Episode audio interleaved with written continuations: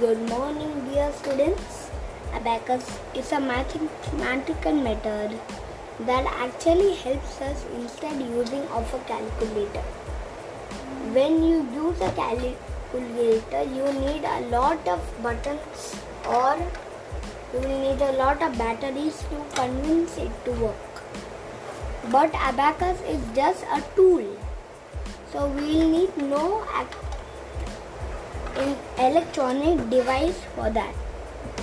That's an amazing true organ that we are hearing in day to day life. But abacus is better than a calculator, you know. We can do with or without abacus.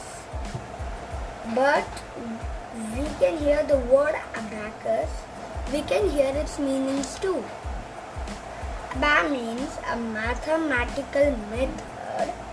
Cus means way better than a calculator or easy than a calculator. You can pick anyone.